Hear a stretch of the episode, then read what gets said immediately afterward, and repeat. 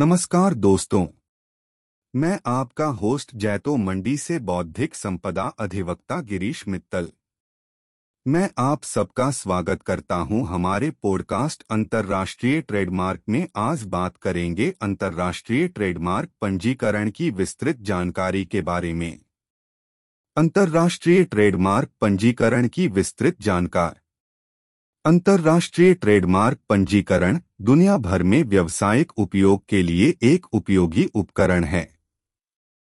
यह उन व्यवसायों के लिए खास होता है जो अपने उत्पादों या सेवाओं की क्षमता को पहचान देना चाहते हैं, जिससे उन्हें अपने उत्पादों और सेवाओं को पढ़ने और समझने में मदद मिलती है। इस लेख में हम अंतर्राष्ट्रीय ट्रेडमार्क पंजीकरण के बारे में विस्तृत जानकारी देंगे।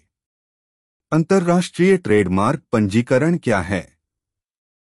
अंतर्राष्ट्रीय ट्रेडमार्क पंजीकरण एक विशेष प्रक्रिया है, जिसमें आप अपनी व्यवसाय की वर्चुअल पहचान यानी ट्रेडमार्क या लोगों को दुनिया भर में रजिस्टर करवा सकते हैं। इस प्रक्रिया से आप अपनी ब्रांड को अन्य व्यवसायों से अलग बनाकर अपने उत्पाद का विश्वसनीयता बढ़ा सकते हैं। अंतर्राष्ट्रीय ट्रेडमार्क पंजीकरण की ज़रूरत। अपनी ब्रांड को पंजीकृत करवाने से आप अपने व्यवसाय और आपके उत्पादों को नौजवान रखने के साथ साथ अन्य लाभ भी हासिल कर सकते हैं। यह आपको मानव संसाधनों के संभव दोषों से बचाता है। कुछ देशों में ट्रेडमार्क पंजीकरण को संभव नहीं होने के मामलों में इसका विलोपन होता है। और आपके लोगो या ट्रेडमार्क को अन्य व्यवसाय या अन्य व्याकरणों द्वारा प्रयोग किया जा सकता है। कैसे अंतर्राष्ट्रीय ट्रेडमार्क पंजीकरण करवाया जाता है?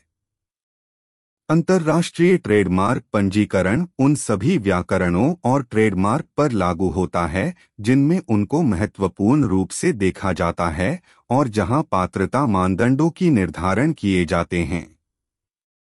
यह एक विशेष कारण है कि आपको पंजीकृत ट्रेडमार्क ढूँढने और पंजीकरण प्रक्रिया को पूरा करने में थोड़ी समय लगता है।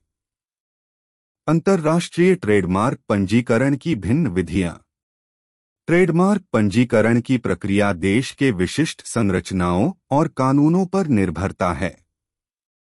इसके अलावा अन्य देश के विपरीत विधियों और संस्थानों के साथ काम करने से भी पंजीकरण प्रक्रिया प्रभावित होती है।